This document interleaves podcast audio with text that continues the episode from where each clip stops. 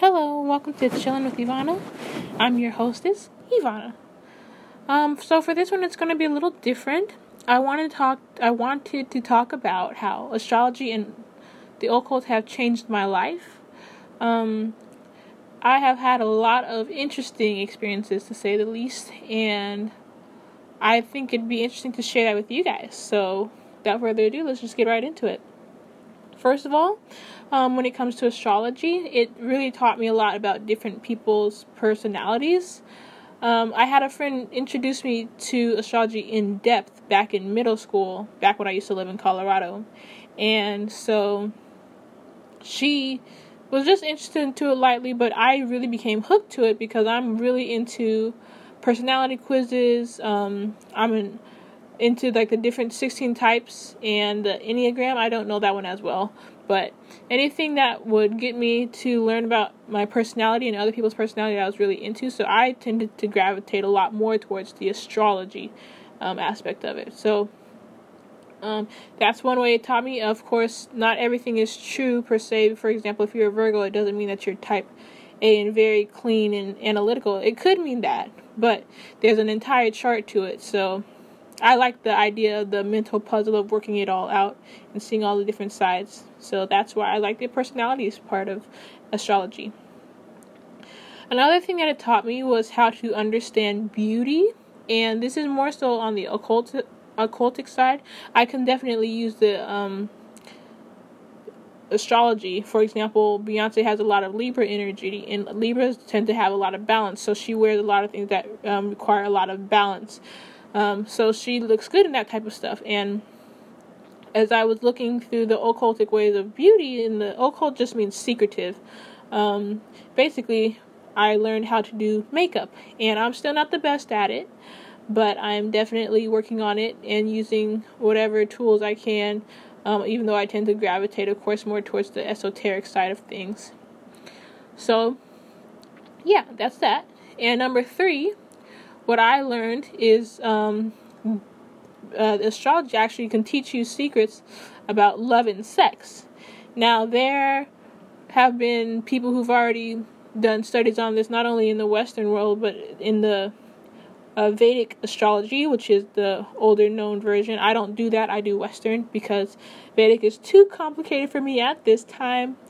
Um, it's probably been discovered and discussed multiple times how different signs equal to different um, ways of being when it comes to love and sex. So I probably don't have anything new, but I will definitely do my best to bring my own approach to it um, in the best way that I, I know how to. So be on the lookout for stuff like that. Number four, I have that it helps understand people. For example, there's this lady named Astrolata on YouTube, and her name is also Lada Duncheva. So if you are able to look her up on YouTube, if you haven't already, and you're interested in uh, astrology and what I'm talking about, she talks about two different things that really stood out to me, and one is the elements. So in astrology, you have fire, earth, air, and water. And she uses the example of fire and air. So let's say you want to reignite passion, that's fire. You need to create space and distance, that's air. So um, that's just one way that the elements of astrology can help teach you about just random, basic day to day things. It's not necessarily anything too out there, but um, it's very practical. That's what the word is. And another thing, she has a video on how our bodies are kind of in. Hmm, our bodies are matches for each other, the masculine body for the feminine body. If you're outside of this paradigm, Forgive me, I'm just going to go in on this for the sake of time as well as for the sake of just understanding.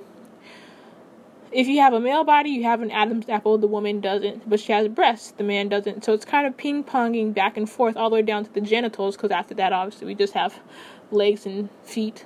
So um, it's a very fun little tidbit, and I didn't put this on the board, but I did have um, a learn a lot of esoteric teachings from the Bible. So, if the body is a ping pong machine, there's a a scripture that talks about how the bodies are like masterpieces or temples, but in the original Greek, it's poesia, which means your body is a poem. So, that's definitely something fun to learn about and just discover and see things in a new uh, dimension, so to speak.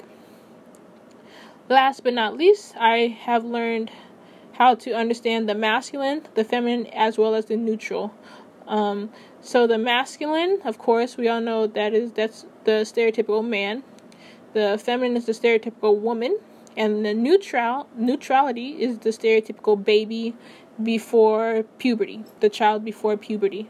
Um, I really liked learning about this because I have a lot of internal struggles when it comes to my own femininity at times. And so having something to compare it to, such as the masculine or the neutral, uh, it helps to kind of bring me back into alignment so that I'm not as left out in the cold wondering what to do and how to be more feminine. Um, it also teaches me that there are multiple types of femininity, um, there's multiple types of masculinity, as well as multiple types of neutrality.